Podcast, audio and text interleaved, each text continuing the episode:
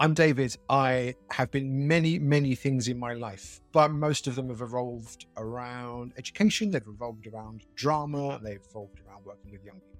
And all of those things are the things that I really enjoy. They bring me a great sense of satisfaction. And that really, I think, are one of the most important things you can do with your life and for other people.